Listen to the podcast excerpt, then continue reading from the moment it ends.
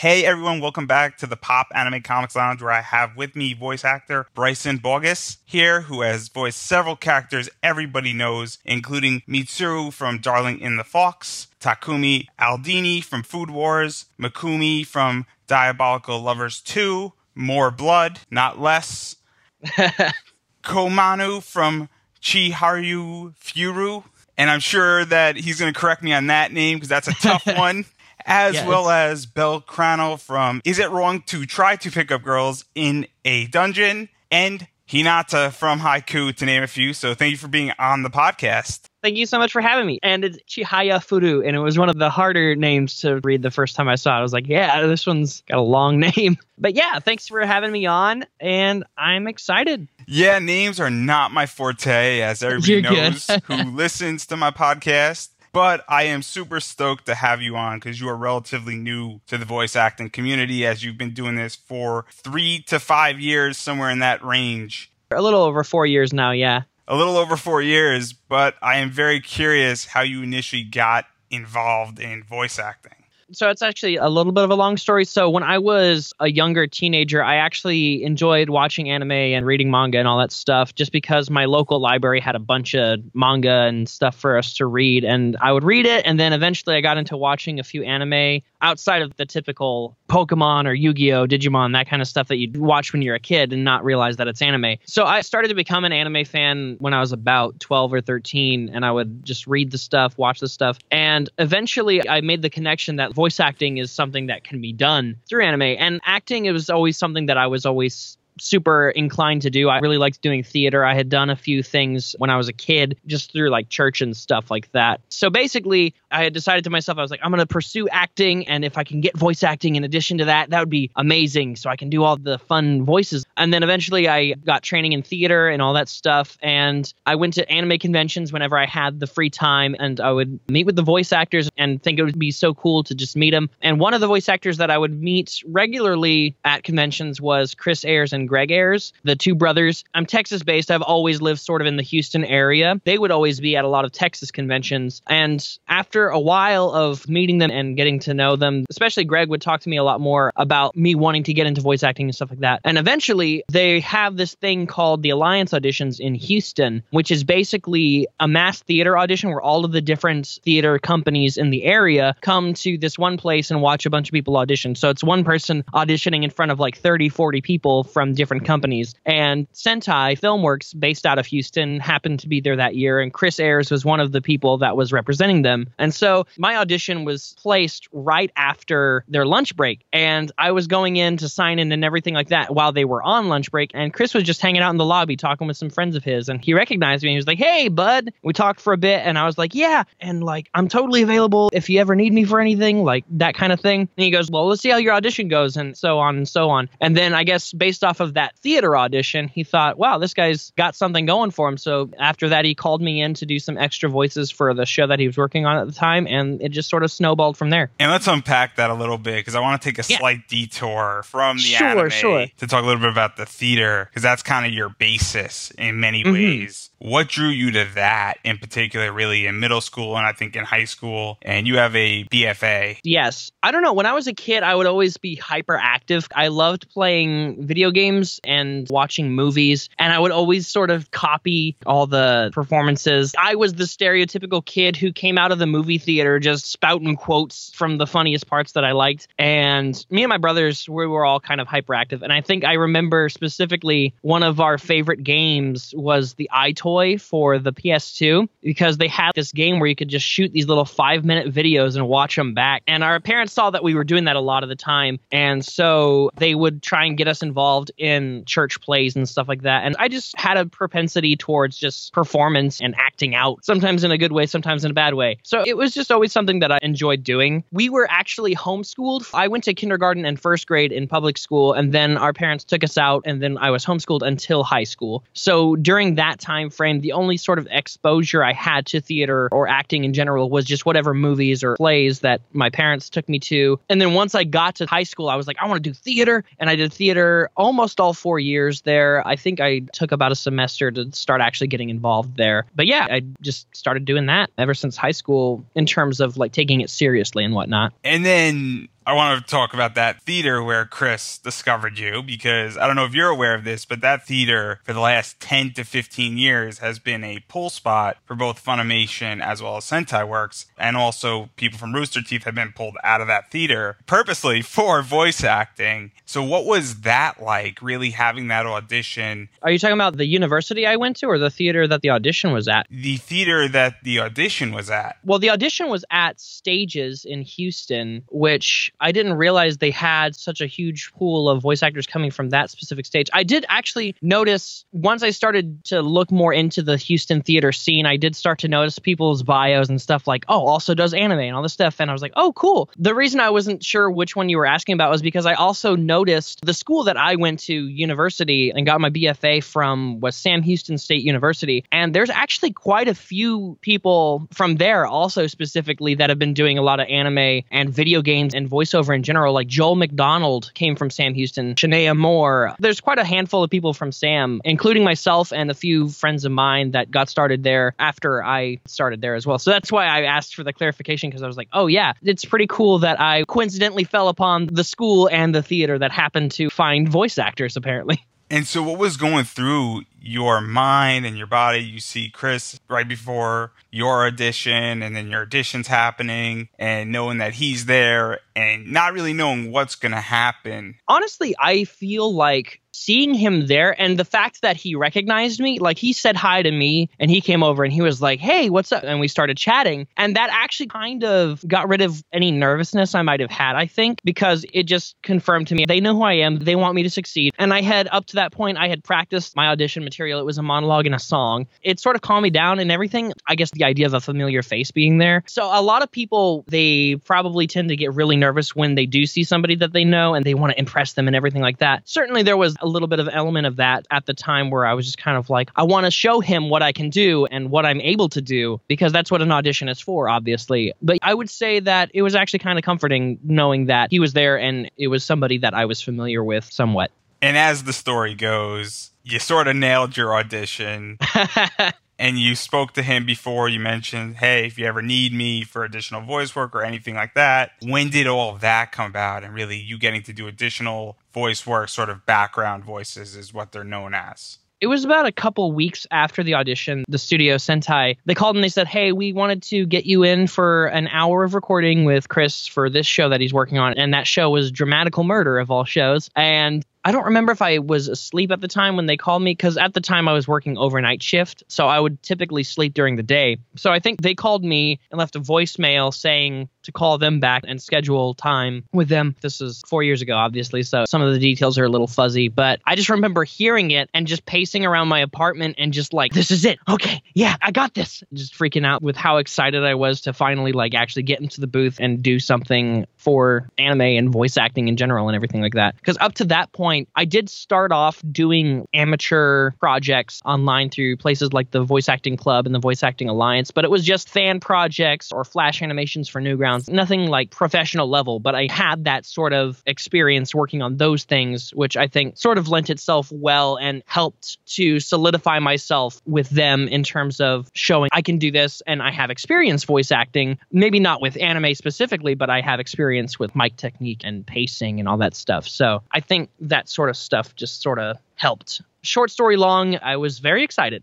And what was that like, going from theater and stage and really being trained in that basis to going into a sound booth? Because I don't know if many people know this, but anime is recorded for the most part alone. Yes. Honestly, and like I said, I feel like because of my experience in doing those amateur projects in my little like homemade isolated booth that I would have at my apartment, I had my booth set up much like the closet that I'm talking to you in right now. It's set up as my own little personal recording space. So that sort of experience, I think, helped me in knowing just how to play off of no one else being there, I guess. And even that aspect of it was a little bit easier than just being in this nebulous void, because with anime, you are recording by yourself, but you are also listening and you hear the performances of whoever recorded before you, and then you also hear the performances of the Japanese, so you can sort of inform your delivery a lot better that way than if you were just talking into nothing, which is a lot of what I was doing before doing anime with those smaller fan projects and stuff. I would be be recording to nothing. So it was actually a nice change of pace in that regard. There is definitely a big difference between voiceover and theater just in terms of projection. Like right now, I'm actually kind of talking in a little bit of a projected voice just because I think I talk clearer when I talk that way. But with voiceover for like anime or something, it's pretty similar to film in that you don't have to play to the back of the room. You don't have to project as much. You can just be there and quiet things down and make things more intimate versus being on stage. You have no microphone and you have to project your voice to the back of the room. So just technical stuff like that is fine. But a lot of the performance technique in terms of like emotional understanding of what's happening in the scene, what you need to do, a lot of that stuff tends to play over pretty well in both ways. And then another technical aspect of theater I think is different but also helps is the fact that diction is very important in theater, making sure that your words are understood. And that's even more important for recorded stuff. So you want to make sure you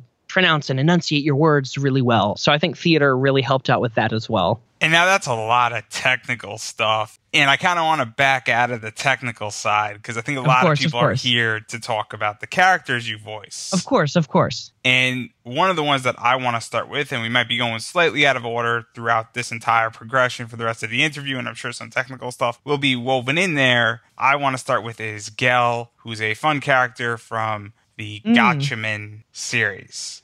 That was one of my first named roles that actually had anything to do directly with the story. That was a fun experience. When I found out who the character was, so sometimes they'll tell you the show, sometimes they won't. Sometimes they'll tell you the character in the show, sometimes they won't. I wasn't told either. So when I got to the studio for that session, I looked at the contract that they had for me and it had the show and the character's name. And I immediately started going on my phone, looking up the character while I waited for my session to start. And I looked up the character and I was trying to find images of him. And it was this little red alien kid. And he has a very like girlish kind of face to it. And I was like, oh, they can't have me for this character. Maybe it's like a reboot or something like that. And they go in and they're like, oh, it was that little kid. And they just wanted to go with a male voice for him because it's implied that he's a male character. And they wanted me for the young voice and Chris Patton for the older voice. And they thought it was perfect casting because they tended to compare our voices. A lot of people said that I had sounded like a young him. And a lot of people said I looked like a young him. So yeah, that was a fun show to work on. And I got to have that goofy sort of catchphrase that he has with the get no, no, no, no, no. So that was fun. And to talk a little bit about that, because some directors love when their actors and voice actors come in knowing the series and knowing the character, and some hate it. It just depends on the director. A lot of the directors I've worked with, they don't seem to have any sort of harsh or like extreme opinion one way or the other. Some of them kind of see it as, oh, he knows what's happening. We can work faster because he knows the scene and he knows what's going on. And there's validity to both, where some directors will think, well, I don't want them to know anything because I want their reactions to what's happening to be sort of genuine or as if it's the first time they're seeing it. Because a lot of the times, if it isn't a show that you have seen or if it isn't a show that you're familiar with, this is the first time you're seeing a lot of this stuff. It's the first time you're seeing the script. It's the first time you're seeing the animation and everything like that. So there's definitely validity to both trains of thought, I feel. But I haven't worked with anybody who's like, don't watch the show or go home and do your homework and watch the entire thing in a weekend. Yeah, and I talk about that because I think Gatchaman is a really interesting one to start with. And you've worked on other franchises and other reboots that we're going to get to, but Gatchaman does have a particular following. People are hardcore about it who like this show. So what is that like for you when you come into a show that does have a rich history and that has a fan base that's already built in, whether it's a reboot or it's an extension? How does that affect you, if it affects you at all? In the moment, it doesn't really affect me too much when I'm like in the booth working on it. It more sort of affects me whenever I go to conventions or meet fans of shows that I've been in. Ironically, I don't think anybody's ever approached me and recognized Gel Sadra,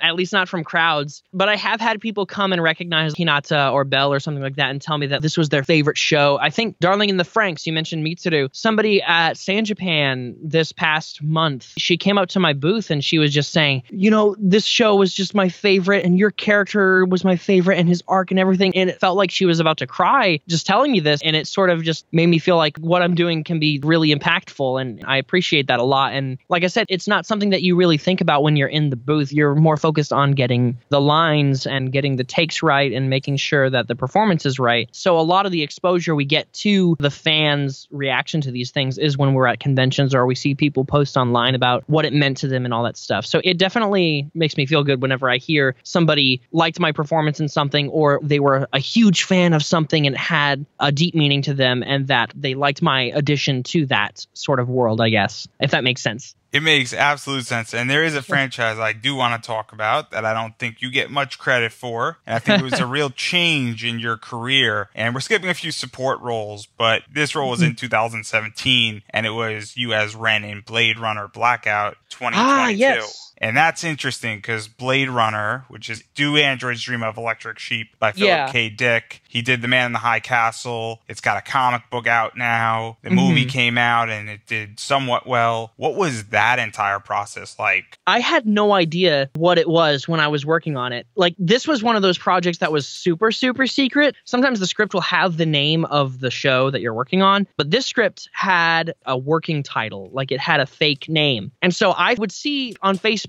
they have these ads from Crunchyroll or just like random anime news sites where it's like, the director of Cowboy Bebop is making a Blade Runner anime movie to tie in with the latest Harrison Ford movie. And I was like, okay, that looks cool. And this was after I'd already recorded for it. And I was like, oh. And then we started working on the new Netflix Seiya reboot with a few people from that creative team that was there. We were introducing ourselves. I was explaining some roles. And one of the producers at Sentai, he was like, also, he was Ren in the Blade Runner thing. I was like, in the what? And so like I found out like 2 days before it came out that I was in the Blade Runner movie. So I was like, oh, wow, I had no idea. And then when it came out, I watched it. It was only like 15 minutes. And I was like, oh, okay. Because I only had a few lines in that. And I was like, I'm nobody in this. And then I watched it and I was like, oh, I actually progressed the story here. So I thought that was pretty cool retroactively, like seeing that and being like, oh, wow. And I know that that is a big franchise and it was crazy. So I tend to announce on Twitter when I played a character, and then I'll also go on my personal Facebook and I'll like change my profile picture to a recent character. I don't do that as often as I used to, but I'll announce it, and then all my family and friends are on Facebook like,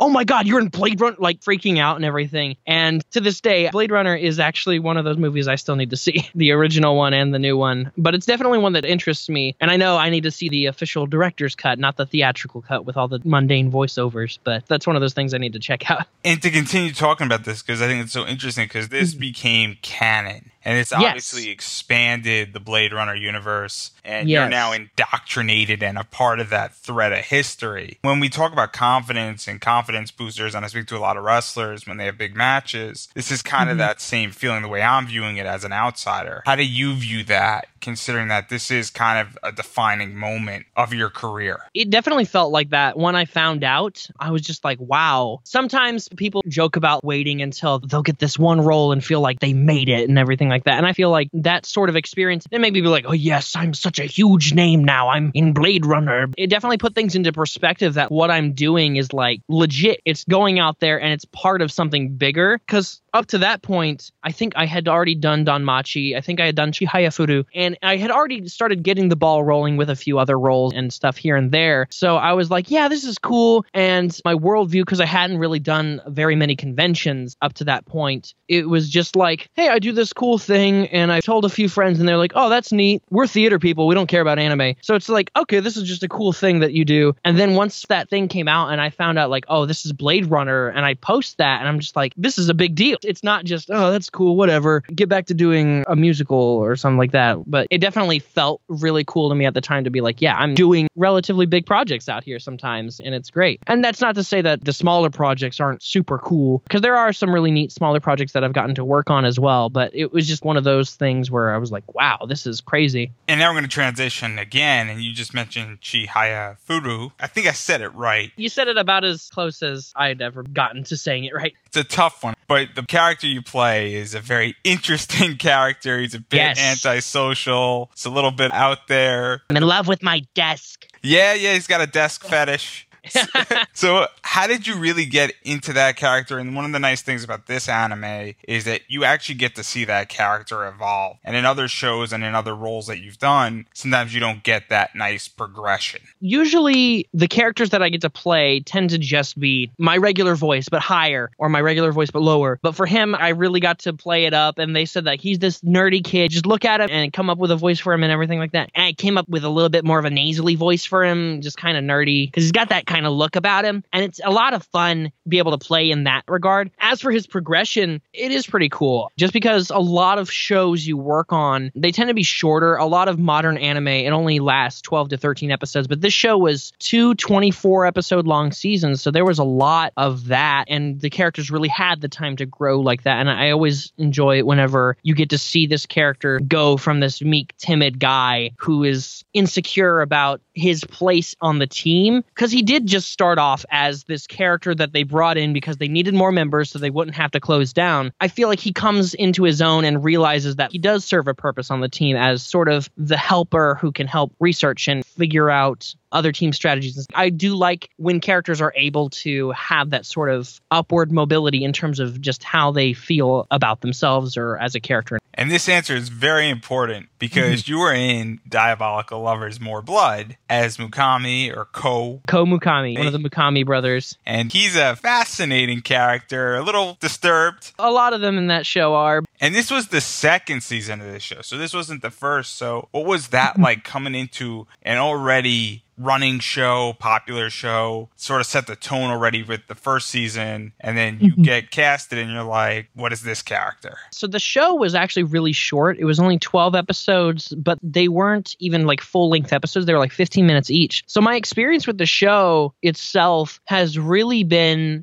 I don't think I've ever actually watched the show all the way through. It's not really my cup of tea in terms of the kind of show it is, but recording it was a lot of fun because they had him have this really kind of creepy monologue where he's telling this tale of how he was abused and used by a bunch of rich people and all that stuff. But he's telling it like it's this children's bedtime story with the happiest look on his face. And it just sort of has this creepy vibe to it. And it is kind of fun to be able to play those sort of off-kilter characters who got these scenes where he's like the nicest one to the main girl and everything like that, and he's super chill and he brings her roses, and then he's like, all right, so what are you going to give me in return? And just that switch flips and he goes into this sort of just demented sort of hatred, and it's very fun to play just those two opposite ends. And it was the first time I got to say fuck in an anime when he's just like, don't fuck with me. It was crazy. And another fun element of that was the first time I had to make sucking blood sounds in the booth, which the director for that show was Chris Ayres, and he had described making those sounds as like just suck on the palm of your hand. And it was like, oh, all these super insider tips on how to make it sound like I'm draining a woman of her blood. The recording of that was a lot of fun. In terms of how it plays into like the whole being a second season, a continuation of the story, I wouldn't really be able to say too much on that in that regard, just because I'm not super familiar with the plot lines or all that stuff. But I have had a decent amount of fans come up to me and be like, hey, can you say the nickname? Because he calls the main character Massa Kitty and all that stuff. And I definitely get a lot of fun fans coming up to me from conventions because of that show, but it's definitely one of those that I probably wouldn't personally watch on my own time.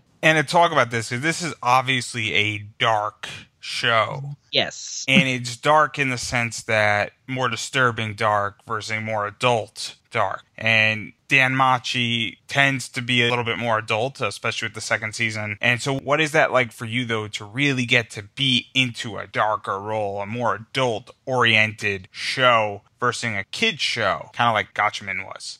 To me, the darker side of humor and all that stuff, that just kind of never really bugged me a lot of the time. So it just feels like business as usual most of the time. So I'm just kind of like, yeah, this is the situation. I don't remember if you mentioned it earlier. I was in Monster Musume, which is a very adult show. And just working on those more adult shows, like I said, I've never had a, no, when it came to sort of the darker side of humor or just topics. So honestly, I could work on a super demented character and feel the same way as if I'm working on Mickey Mouse. It doesn't really feel any different to me. I think the hybrid is Food Wars, where Food Wars tends to be a shonen. It's not over the top, but there are moments that have sexual themes to it. There are humor. The food, to some degree, and some of the scenes tends to be sexualized. And in that show, you play Takumi Aldini. Aldini, yes. Aldini. He's a lot of fun. He's the Italian, in case you couldn't figure it out. Yes, Aldini. He's got his trattoria in Italy. Yeah, he was a lot of fun. And I like him as a character in general, because when you first see him and he's first introduced, he's sort of presented as this kind of cool guy who's going to take him down a peg, and he's super cool.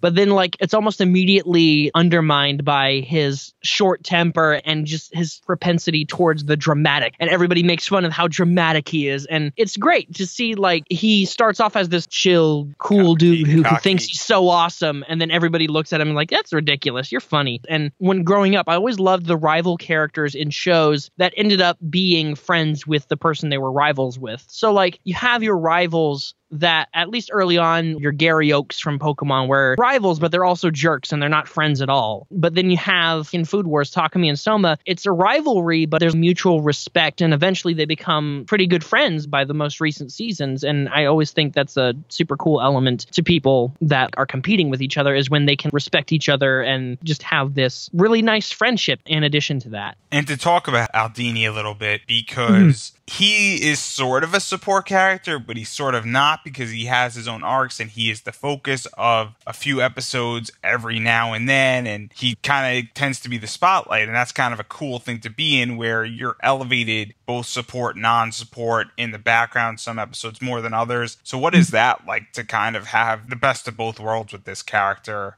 It's always nice, because in some shows there's a huge cast, and Food Wars does a huge cast, and there's always characters that stick out as your favorites. And a lot of people, they'll find their favorite characters in the shows, and I feel like it makes it easier to, like, stand out in a cast if you're in the background sometimes, but they'll give you your time to shine in episode 68 or whatever. It's pretty nice to be able to have that, just being a recognizable character, but also just on the technical side of things, not having to do as much work as the main character, which, I mean, I love doing the work and everything like that. It's just also scheduling and stuff. And Food Wars is sort of having a weird release, the way it's done, the way it's airing right now on Toonami, and how I don't even know the full schedule of the English premiere and all that stuff, because it airs at like 2 a.m. now on Toonami. It's only midnight for me in Texas.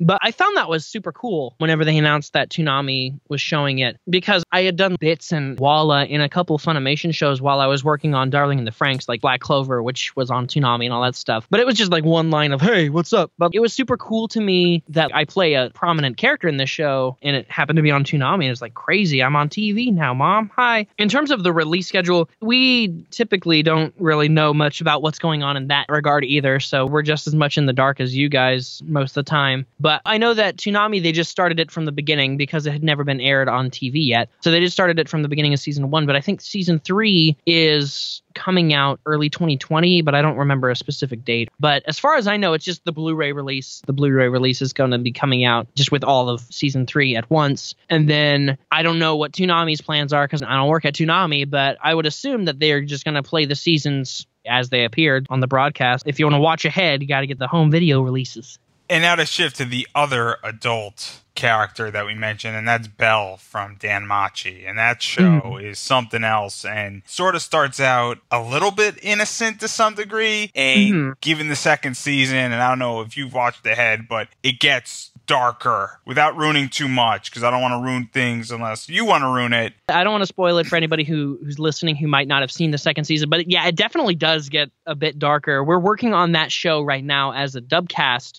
but the episodes that are out on High Dive right now are just starting to get into the main arc of this season. And definitely a lot more adult and dark compared to the first season. Even the beginning of the second season, it was a lot more heavy, and it felt like the stakes were a lot higher. Whereas in the first season, I feel like part of the reason for that is because the first season, you got to introduce the characters, you got to make sure that everybody knows who everyone is, and you got to show that growth of him. Whereas in the beginning of season 2, we already know everybody, so what are they going to do now? So let's take them down these paths and start to really tell stories, and it's like, whoa. Crazy. I guess because I've been desensitized to some of the even more adult shows, DanMachi, at least up until this second half of this season, it never really felt to me like a very adult show. I mean, the title is It Wrong to Try to Pick Up Girls in a Dungeon? And it shows no shame in being like, oh yeah, hot girls and obscured nudity. But it never felt like egregious compared to a lot of other shows that I had seen up to that point. And that might just be me being desensitized to it. It still very much felt like a PG-13. It never really felt very R to me. That's what I had to describe it is that it initially started out as a fan service show, and now it's become more of an adult show. And I feel that what you were saying with the PG-13 is that the show has almost grown with its audience to some degree. I feel like that as well, because it took a while for the second season to come out. Now that I'm thinking about it, the first season was 2014, which was before I even did any voiceover, and then they dubbed it 2 years later when I happened to be there, so I lucked out there. It's been a while since that first season came out, so that does make sense that the content has aged with its audience, essentially. And one of the other shows that, and you weren't in this show that I'm going to mention, but Ruby has done that very well. And I feel that DanMachi has done that also extremely well. I mean, how do you feel that that progression has gone? I mean, I think you sort of answered it partially. I think it's really cool that it did start off in that sort of more tame, let's introduce the characters, get you to know them and everything like that, and then eventually lead into what it is now, where it's telling more serious, higher stakes stories, basically. And you also got to work on the movie, which is 2.5 or almost a miniature season, and that's Arrow of the Orin. That one was really fun thing to work on. It kind of reminded me, just that movie itself, I think it was written just as a movie. I don't think it's based off of any source material from the light novel or anything like that. I could be wrong, but I don't think it is. And it just sort of reminded me of those older anime movies, like your Dragon Ball Z movies, where it could possibly be canon, but it's just sort of its own standalone thing. And honestly, I can't really say because I have had exposure to the series, but it feels like it explains itself pretty well to where anybody who's never even seen the show can watch it and still be like, okay, cool, I understand what's happening. But then again, I've seen the show, so I don't know what's gonna go over some people's heads or not. And we worked on that before the second season came out because obviously the movie came out first. And like I said before, it had a lot higher stakes in terms of just character drama compared to the first season. And I don't want to spoil anything because the movie is still not even out on home video for the US yet. So I don't want to spoil anything, but it definitely goes, like the current season, it goes to a lot higher stakes. And I think this transitions us perfectly into Haikyuu, where the stakes are getting really high going into season 4. And season 4 is coming. So how did you become Hinata? And are you short? I'm not short. I'm not particularly tall either, but I'm 5'10", so that's about average height for a guy. That one was fun, and I like to tell this story. It's kind of funny how auditions at Sentai are few and far between. Typically, they'll cast you. If they know that you're going to be good for a character, they'll cast you as a side role just based off of, we need to get this show done. Who can do this? Okay, here you go. But usually, they typically tend to audition all of their lead roles for things. So I auditioned for Haikyuu on the same day that I auditioned for Monster Musume, and they were starting to work on Monster Musume first because it had an earlier release date and they had a shorter time frame to work on it. So we auditioned for the both of those shows, and then about a week later they're like, oh, congratulations, you got Monster Musume. I was like, okay, cool. And then I don't hear anything about Haikyuu for about a month or two. I was like, I guess I missed that one. And then like a month or two after we're done working on Monster Musume, they're like, okay, also, congratulations, you got Haikyuu. So let's start scheduling that. And I was like, oh, wow. So I just got 2 auditions, 2 for 2 in the same day. And working on Haikyuu, it was definitely a lot more intense than anything I had worked on before. The closest would probably be DanMachi, just in terms of the action and yelling and all that stuff. But it didn't hold a candle to Haikyuu. Tons of shouting, a lot of grunts and just playing games, training camps where you have to run nonstop for like 30, 40 seconds in the booth. That doesn't sound like too bad, but if your body senses that you're breathing heavy and you're not going anywhere, you start to get lightheaded. So that was a challenge, but it was also a lot of fun because it had that high energy to it. And me and Kyle, the director, we would always have a lot of fun coming up with a lot of their snarky quips and stuff like that. And Hinata himself is this big ball of energy that's always a lot of fun to come back to. All that we've recorded up to this point was season 3, which I think is coming out soon as well. And season 4, I don't even know anything about whether or not we're going to get to work on that, but I really hope we do because I'd love to come back to that show. It's one of my favorite roles that I've gotten to do, and it's also a show that's made me appreciate a lot of sports anime. I've never been a sports guy, but watching this show and a couple other sports anime since then, I'm just like, wow, this is cool. I like how they animate it and how they heighten a lot of things that you don't really pay attention to when you're watching real sports, because watching real sports is super boring compared to watching anime sports. And how has the reception been? Because sports animes in the last 5 years, and I run a sports anime panel at several anime cons, has grown tremendously, and the genre has increased by, I would say, at least 3 or 4 fold at this point. So how has this been received, and how is it at cons for you? Because people like this show. It's great. I think it's been received pretty well. I get a lot of people coming up that recognize me because of Haikyuu, and I've signed a lot of box sets and prints and Artist Alley designs and all that stuff. They come up to me and they're like, oh, you did a great job. I love the little small redhead fireball Callboy and all that stuff. It's great. And then going to conventions, I just see Haikyuu cosplayers everywhere. If I don't see Haikyuu cosplayers, I see some cosplayers from Yuri on Ice or from Free. Sports anime is definitely a huge thing now. I remember when I was a kid, early days of being an anime fan, when I was at my local library, they had Prince of Tennis, and they had a bunch of those manga volumes, and I would just read those, and I was like, yeah, this is cool, because my brothers played tennis, and I actually knew the rules and everything. And then I'll just read this, and that'll be it. But then watching Haikyuu and seeing a lot of these other shows come in, I'm like, you know, sports anime is pretty cool. I should probably watch more of these. And you also mentioned Monster Musume, and this show is something else, and your character has his hand full with a bunch of monsters and marriage. Quite literally, his hands are full with monster things. But, you know, we would all trade ourselves for his life, considering what's going on. Maybe. I don't know if my body could withstand all the pain. So how did you get into that character, and what was it like playing it? And obviously, it's a comedy, it's a fantasy, it's a harem show, for lack of a better word. I had always heard a lot of stuff about it going into it. I never watched it before working on it, and I still haven't watched it all the way through, but he's in a lot of the show, so I've seen a lot of the show just through recording it. But I had heard a lot about it. I knew what harem anime was, but I had never seen extreme harem anime where it was super ecchi. I'd only seen your DanMachis or something like that, where it was only kind of sort of sexualized. Bringing back my audition, the first thing I see from this show is that opening scene where he's wrestling with Mia and her boob pops out and you see full nipple and everything. I was like, oh, hey, it's one of those shows, ain't it? So that was definitely a very interesting first exposure to the actual show after hearing so much about it. But seeing that, and I was just like, oh, this is going to be fun in terms of just the craziness. They had me audition and then they had me do a callback for him just to say, we liked what you did performance-wise. Can you just lower your voice a bit, make him sound a little older? Because I tend to play a lot higher characters like Bell or Hinata. But for him,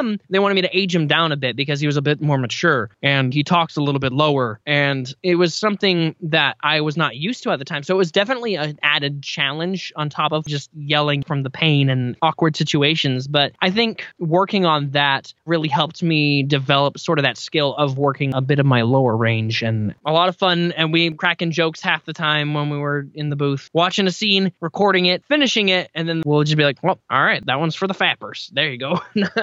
And speaking about crazy shows, and this goes in the complete opposite direction of this show, and this is Darling in the Franxx. That show was my first Funimation show, and it was great because I got to work with Clifford Chapin, who was a friend of mine from back when I used to do the amateur stuff, because we both started off doing online work with friends and stuff like that, and he was one of those friends that I made during that time. And I saw him like when he first started working at Funimation, and I saw him when he first started getting roles and started directing and all that stuff. I was like, oh, cool, great for him. And then eventually I went up to Dallas to record some stuff for Brittany Latta and Matt Shipman for a yaoi that they were working on called I Know Kusabi. And I guess Clifford saw like, oh, he's willing to drive up to Dallas. Let's put him in a thing I'm doing. So he cast me in Darling in the Franxx. And that show started off like, oh, my first session, he had 2 lines. My second session, he had 3 or 4 lines. And that was it. And I was like, okay, he's just going to be like this sort of, he's there, he's part of the main cast, but he's not going to be this huge deal or anything. He's just going to be there. Little did I know that he would come to be the second biggest plot line in the show. He was the main B plot. And I was just like, oh, wow, this is crazy. Because he just starts off as this snarky jerk that has no redeeming qualities at all. And he just grows into this genuinely nice guy that just defies all expectations. And because that show was a simuldub and it was an anime original show, there was no manga to go reference to see what would happen ahead of time. There was no light novel to go see what would happen ahead of time. It was just, you found out what happened when the episode came out the following week, and it was like, wow, what a crazy ride for a character that starts off so peripheral and starts to take center stage at some points, and to me has one of the deepest character arcs that I've been able to perform. So it was definitely a great experience to be able to do that, and I would love to do more shows with characters like that. It was a great experience. And there's some fucked up shit that happens to Mitsuru, to put it politely. And that's the censored version. So what was that like? And we're going to talk about Seven Seeds, which is sort of also similar to some degree of messed up stuff too. But not like Monster Musume, the complete opposite of that.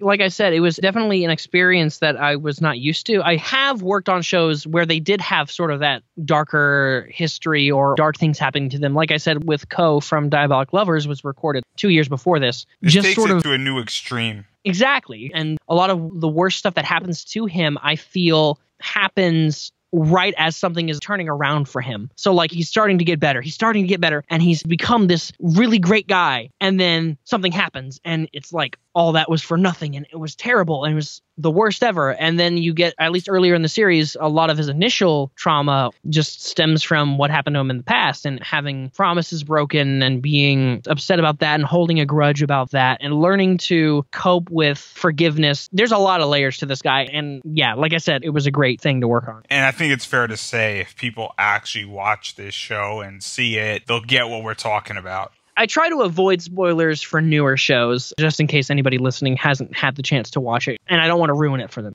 And now I briefly want to touch upon Seven Seeds, because it's also in the same category of being dark, like Darling in the Franxx, and being that psychological, messed up level. So what was that like? I had very limited exposure to that one. So Netflix produced that anime and that dub, but the studio we were working at, the stuff was in a low resolution. It had watermarks all over it to make sure nobody leaked it. And my character in that show, at least at this point, isn't very prominent. I don't know if he comes to be more prominent later in the manga or anything like that, but really, I don't actually know too much about that show in general. It's a weird one. I've heard it gets pretty dark, but yeah, I'm actually not too familiar with it, to be honest. And then the last show we're going to talk about, and it's a reboot, is Zodiac Saint Seiya, Netflix remake 2019. Yes. I'm not 100% familiar with this show, so you're probably going to have more knowledge about it, but I know it's a remake. I know there was an original, and then there was like a bunch of spin-offs, and it's got a rich history to dive into. So what was that like coming into it as Netflix? I don't know if they reanimated it or if they took old animation and redubbed it. If you're not familiar with it at all, the reboot is a full ground-up reinterpretation of it. They had told us that when Saint Seiya came out originally, it didn't do too well in the States. So what they wanted to do was have this new series appeal more to a Western audience, just to expand the fandom over here. And I've heard the reboot is actually doing pretty well in Japan right now as well, and it's had a pretty decent reception here in the West as well. One thing about it was they only released the first 6 episodes of the season so far, so I don't know when they're going to be releasing the rest of the season or anything like that, because Netflix, going to Netflix. It's definitely one of those shows where I saw it and I was like, wow, this is huge, because I know even though the show may not have become as mainstream popular in the West as, say, like Dragon Ball Z or something like that, it definitely sort of has that history behind it because it came from the 80s and it actually kind of predates something like Dragon Ball Z, and it definitely has its dedicated following, and I was aware of that with the fact that I've seen the anime fandom and the manga fandom, and I had seen a lot of things about Saint Seiya. I didn't know too much about it. I had never read it or watched it or anything like that, but it was crazy to be like, oh, wow, this is an iconic character that they're trusting me with. And working on that show specifically, it was 3D animated from the ground up as well, where we recorded to just moving storyboards and animatics and stuff like that. So versus our typical day at anime work is we have the finished animation in front of us right next to the script. Whereas with this, it's a little similar to American Prelay, but not as much because it is still somewhat timed to the storyboard. But we don't see the finished animation. We don't see all the mouth movements and stuff like that. So it was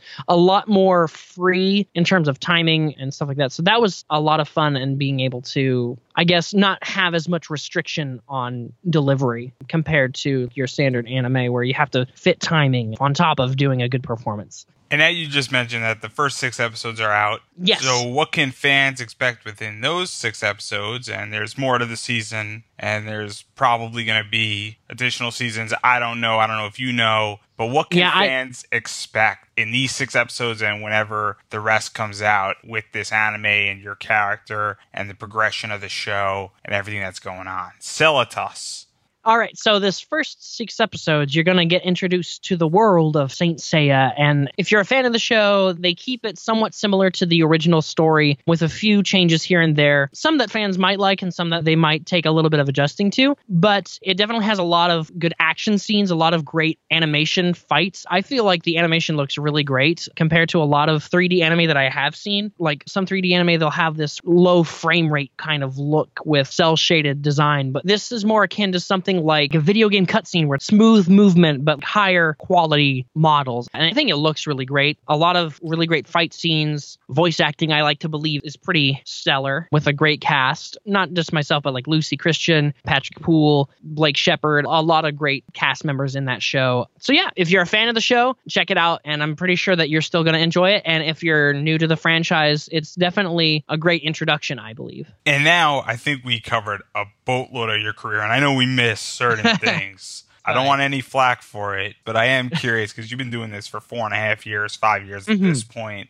What advice do you have for people who want to pursue voice acting and acting in general? Because you've done both. I would say, because a lot of people say get started in theater, and I certainly did. And theater definitely has helped a lot of people that do it now. And it definitely gives you that sort of element of experience in performing itself, because voice acting, like acting anything else, is more about the performance than how your voice sounds. But I feel like that's a very good piece of advice that a lot of people give. But I know some people that don't like to go up on stage, or people that like to be behind the mic. I know people who work professionally that would never do theater. I know people that work professionally in voice acting, like Kim Lin Tran, who was Miss Fortune and Skullgirls and a few other things. She only does voiceover. She doesn't do theater and stuff like that. So I would say if that's something that you want to do, that is very valid. I would say if you are looking to only do voice acting, then definitely take voice acting classes if they don't have anything local to you. There's plenty of professionals out there who have much bigger resumes than myself who offer sort of online workshops and stuff like that to get you sort of up to snuff. And they have that experience and knowing what the professional world is looking for. And definitely gain experience. And what I did is going to places like the Voice Acting Club. They have a Discord, they have a forum, there's Casting Call Club. There's a lot of online venues where you can practice working on smaller projects, indie projects, some paid, some amateur and non-paid, but it's experience. And anyone will tell you that experience helps with anything. You're not going to hop into the booth one day and then just know what to do right away. So I would say take voice acting specific classes and just get practice in through those methods. And finally, I'd like to give you an opportunity to promote yourself. Do you have a Facebook, an Instagram, Twitter, website, any roles that you can announce that are coming up? No new roles that I can think of right now that are coming up soon. I have a Twitter, @BaugusBryson. I have a YouTube channel, Bryson Baugus. Right now, I'm doing a series called Singing Sundays, where I sing a song that either I feel like singing that day or a request from fans. So I have videos of those coming up every Sunday on my YouTube channel, Bryson Baugus. I also stream live on Twitch, twitch.tv/BaugusBryson. I do that 3 nights a week, Mondays, Tuesdays, and Wednesdays at this time. And I think that's about it. Twitter, Twitch, and YouTube are the 3 main places you'll find me. And then I also have a website, just brysonbaugus.com, if you want to look at my full resume. And now I would just like to say thank you to Bryson Baugus. And as always, thank you for listening to this week's episode of the podcast. And we can be found on iTunes, SoundCloud, and Stitcher Radio, and anywhere else where you listen to your podcasts. And while you wait for next week's episode, you can definitely check us out at popanimecomics.com for articles relating to anime, comics, and pop culture, as well as give us a follow on the bird. That is Twitter, and that is @popanimecomics. Check out our Facebook page, Pop Anime Comics. I do a lot of Facebook Live events up there, so check that out, as well as follow us on Instagram @PopAnimeComics. I have a pro wrestling t-shirt shop, that is Pop Anime Comics on Pro Wrestling Tees. I have an elf holding a steel chair as my shirt, and she gets very upset when people don't buy my shirt, and she will jump off the shirt, come find you, knock on your door in 2D dimension, hit you with the chair repeatedly until you say, I'll buy the shirt. So please do not make her do that, and just buy my shirt, because it totally supports this podcast and keeps it free and keeps me happy, and more importantly, doesn't get you hit by a steel chair. And until next week, everybody, have a wonderful week.